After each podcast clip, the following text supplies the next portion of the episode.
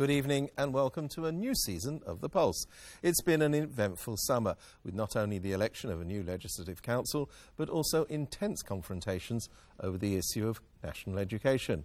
There's also been speculation about what's going on behind the scenes in mainland China, particularly with regard to succession plans for the country's top political posts. We'll be looking at that later in the show. In Hong Kong, though, over the past couple of weeks, confrontation over national education has given way to conflicts in the new territories, not only over parallel goods traders in Sheung Shui, but also over the development of the new territories. And Chief Secretary Carrie Lam said yesterday that somehow the issue of development took the government by surprise. 唔需要撤回。你哋撤回翻啦！就係拆咯。Emotions have been running high as the consultation for the Rural Northeast New Territories Development Plan comes to an end. The development has been 18 years in the planning stage. Over the past two months, opposition groups have been working hard to engage the broader public in their fight. 呢一种咁嘅发展，依家政府到今日全场市民咁反对， 佢都依旧系好强硬咁样，一句即系让步都冇咁样啦，即系暂时睇到。 The opposition comes not only from local villagers and farmers, but from those concerned that the government is giving away Hong Kong land to rich mainlanders and blurring the boundaries between the SAR and Shenzhen. That and other recent political developments have intensified concerns that the plan is to speed up the assimilation of Hong Kong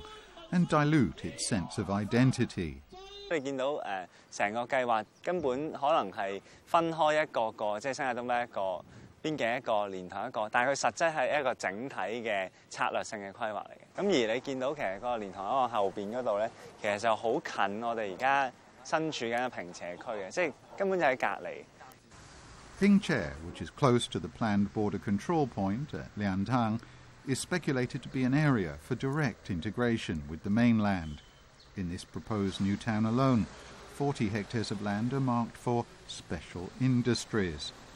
Some there have hung banners to defend their homes. Others have ripped the banners down. 其实系咩工业？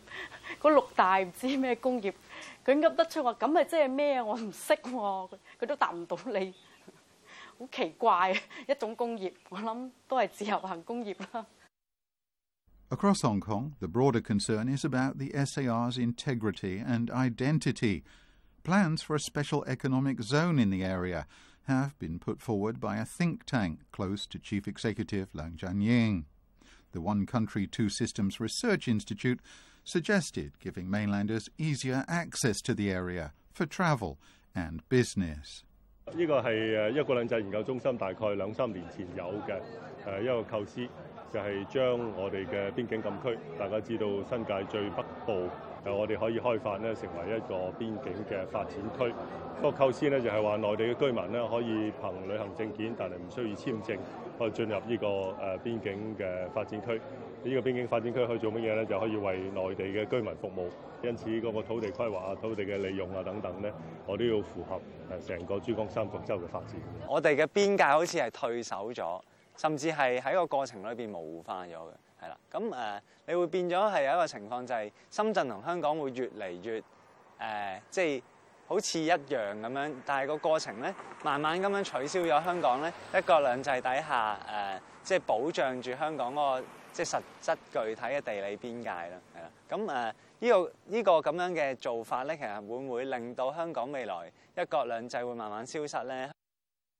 Overall, the plan is to build three new towns: North Kwu Tung, North Fan Ling, and Ping Che or Ta Kwu Ling on almost 800 hectares of land, while the stated aim of the plan is to provide land for housing.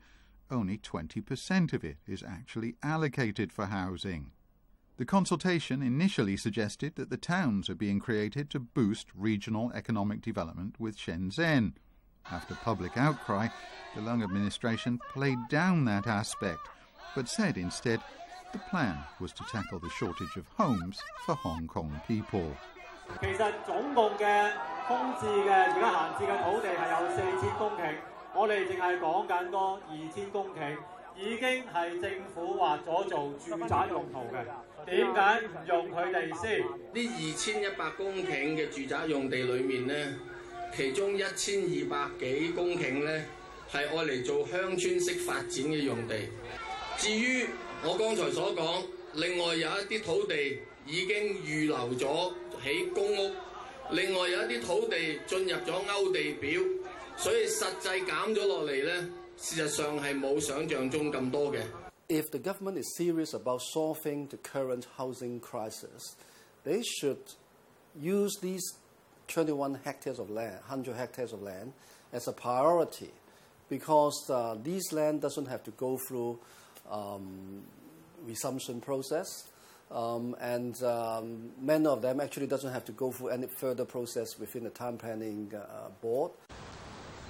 However, according to the planning department, the government holds almost 4,000 hectares of unused land. This includes space for residential, commercial, and community use. There's also a lot of land elsewhere in the new territories that's been turned into illegal recycling stations, dumps, or car parks. In the meantime, other areas are, say critics, undeveloped.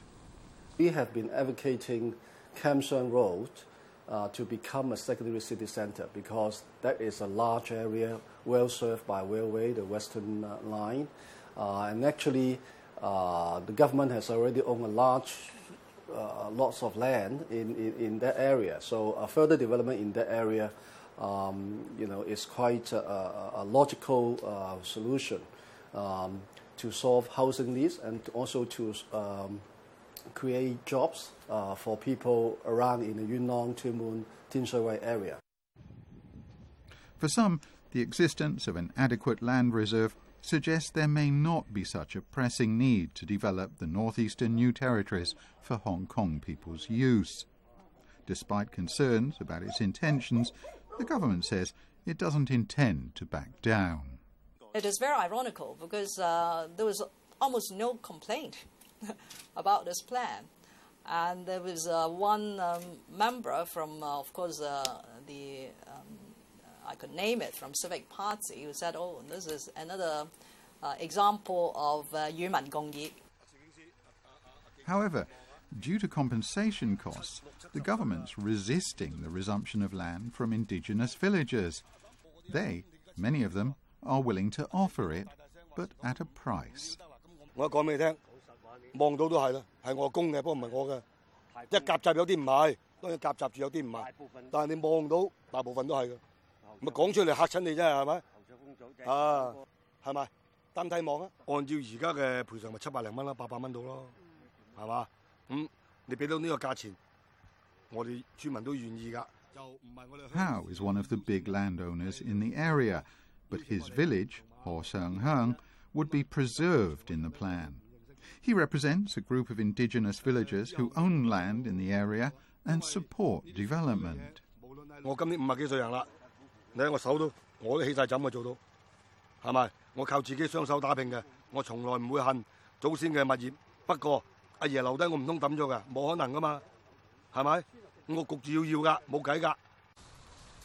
House views are in strict opposition to those of Chuck Kai-kai, who's been working with the non-indigenous villagers for a year and helping them to safeguard their farmland.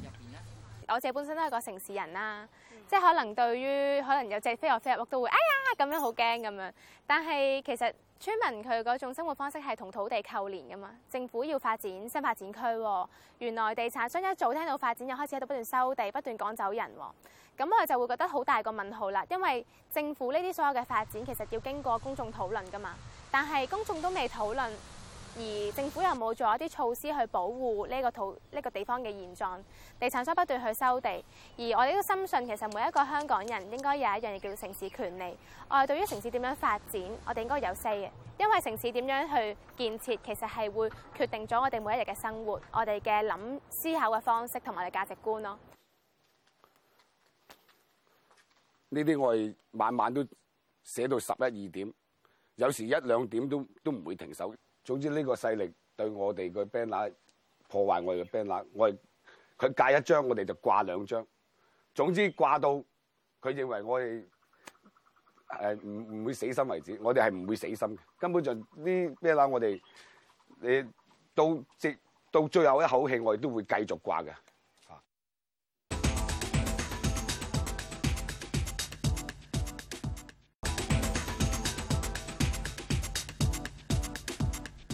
Welcome back. It's been a case of having to read the runes as far as the issue of political succession in mainland China goes. There's been speculation of internal power struggles going on behind the scenes, while China's citizens have had little difficulty in finding out where to protest against Japan. They have, at some points, been unable to search for the name of Xi Jinping or details of the next party congress, although there are reports around that hotels in Tiananmen Square are fully booked by the state in October. The fall of Bo Xilai after his wife was accused of murder added to the speculation, as did the two week disappearance from view of Xi Jinping, Hu Jintao's apparent heir. So, what's going on there? With us in the studio is China Watcher Sam Cheng and NPC member Peter Wong. Peter Wong, Morning. by any standards, this has been a extraordinary succession of events. One of the highest leaders in China, Bo Xilai, under detention, his wife sentenced. The um, rather extended delay in announcing the next party congress. Do you really think that the the kind of outside facade of complete unity is real? Well, I think to start with, complete. I don't know if is there something like complete unity. Uh, the succession uh, that is going on in China now, I think it's uh, going on quite smoothly, as like in the past. As far as the details of that is concerned, of course, every time it is very closely guarded until the very last moment. Uh, yes, there are cases like Bo Xilai, one of the, the leaders in the provincial area, and also a top uh, uh, party cadet. And Well, I he's think- also a national leader. Uh, He was. Yeah, yeah, yeah. The, but the thing is that I think it happens to all nations, isn't it? When there's a, whenever there is a, a major power change, there are many incidences comes out. There's nothing unusual. But I think that in China, in the past 10 years, in Can I, particular, can I just stop you there? I mean, Yeah. the- has there been an incident in China in, say, the last three decades as major as the incident surrounding Bo Xilai? I don't think so. I think, I think we, we, we cannot look into the past three decades with, with, with, with, the, nor- with, the, with the normal succession because China is, was going through a very rapid development. Every term has its new challenges and new issues to face with. And I think in the past 10 years, we see what China has been progressing both internally and externally. So I think there are new challenges ahead for the new successions. And then the internal, uh, the, the structure of the governments, the, the, the, the, the missions which they, they, they need to address, and of course, the newly international scene, the global financial crisis, all these are new challenges the new leadership would have got to face. So I think looking back in the past 30 years, every terms is different. We, we, we cannot draw parallel, I think, in most of the cases. Well, let me, let me ask Sam Cheng about that. I mean, is this also your view that this is actually business as usual? Nothing Well, I, is I happening? can't quite put it this way because when you look back, uh, what uh, China is having the 63rd anniversary of the, you know the founding of the PRC, and uh, people just got wonder because for all these 63 years, the Communist Party doesn't really have a, a mechanism for this uh, leadership tran- uh, transition. When we go t- back to the Mao era, we have Lin Biao, the number two man, like designated as the successor to Mao Zedong. But what happened to him? He he fled to uh, USSR and died in a plane crash somewhere in Mongolia. And then comes uh, Hua Guofeng, the, m- the man that who did succeed uh, Mao Zedong. But on what mandate? Because Mao, in his deathbed, uttered this six golden words, uh, 你办事我放心. That means like uh, with you in charge, I, I, I put my heart at ease. So you know, all this transition has not been a, a, a, a what, do you, what, what do you call a peaceful one. You know, it's always full of mystery, it's intriguing, and sometimes even it's even farcical. But do you think any of that is ideological in the sense that there are fundamentally different political views within the leadership? I think it's more about power struggle than uh, uh, really any difference. Maybe there's a little, you know, you know, I, ideology difference, but I think when it comes down to the bottom, it's always the power that matters. So even today, uh, we have 20 years of a relatively, you know, peaceful period because Jiang Zemin was like 10 years. He was like supreme leader of China, and then Hu Jintao was like for 10 years. You know, relatively uh, peaceful, but it was built on uh, something that uh, Deng Xiaoping said, and it was uh, they, he reached a, a, consensus among the eight immortals. You know, remember the, the first generation uh, revolutionaries. You know, and for that 20 years, okay, we can see a rather peaceful period. But then it played out itself now. But the essence of what Bo Xilai did was to challenge that consensus because it's not a law. There's no way you can find it in the, the, the country's constitution. It's not even in the party charter. It's nowhere written black and white. So, I mean, why should we stick to that consensus? So this, what Bo Xilai did was to challenge that uh, consensus, and because he is rather ambitious, as we can tell by you know he, what it, what he was doing in Chong, Chong, Chong, Chongqing, yeah. uh, sing the restaurants and smash the, the, the, the, underground gangsters. So, and then he failed at that, just like Lin Biao failed. So he wound up uh, under detention, and Lin Biao died in the plane yeah. crash in uh, Mongolia. Well, let, let, me ask you, Peter Wong. I mean, the, the, the, suggestion there is essentially if there is a difference, it's, it, it, it's a power struggle, it's not about politics. But indeed, there do seem to be some, I, I don't want to overstress this, but some differences of emphasis. I mean, clearly, Bo Xilai was advocating some kind of return to the Maoist type of era other leaders do not appear to share that view. So, do you think there is any real ideological discussion going on inside the Chinese no, Communist if, Party? If there is any ideological discussions, I think let us see the result of what China has achieved under the Communist Party in the past 30 years. As Sam put it this way, I think I don't dispute what Sam has said about the facts uh, that has gone through the previous early 30 years. But the last 30 years, uh, actually, it was only in 1982 when China uh, restructured its uh, constitution that the existing government structure being established, including my NPC post, the unitary mm. system was established then. It was only 30 years. So they have achieved quite a lot, both politically and also economically. I think what has been the surface uh, in the Bo case now, I think the case is being uh, openly, uh, the, uh, uh, I mean, uh, judged in the world. It's really a matter of uh, whether there's crime involved in it.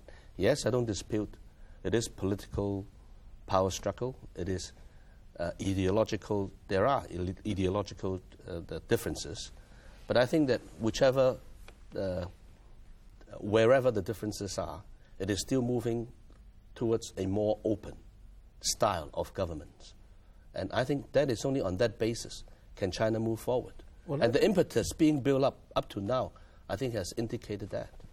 Do you agree with that? There is a more open style uh, of government. Well, I mean, I mean, of course, like uh, China come a long way, and uh, so it, it's got to be, you know, like moving forward. Maybe it's too too too slow. People like uh, criticize it. Uh, I agree with Peter uh, in saying that the later uh, 30 years, you know, we could see a lot of uh, progress, like economic achievement and all that. But when uh, Wen Jiabao uh, mentioned in his um, press conference uh, this uh, last premier. March, yeah, yeah, the premier, and uh, he he had this tone of urgency in urging that Chinese should have a, a political reform, not only the economic reform. He, he, you know, he urged the next generation, if not him himself, that uh, China should embark on a, a road uh, of uh, political reform. And he's especially uh, pinpoint that to the high level leadership transition reform. So that's what I was talking about, that they need some kind of a mechanism in black and white. Well, that consensus on that, I think I, I do concur with uh, mm.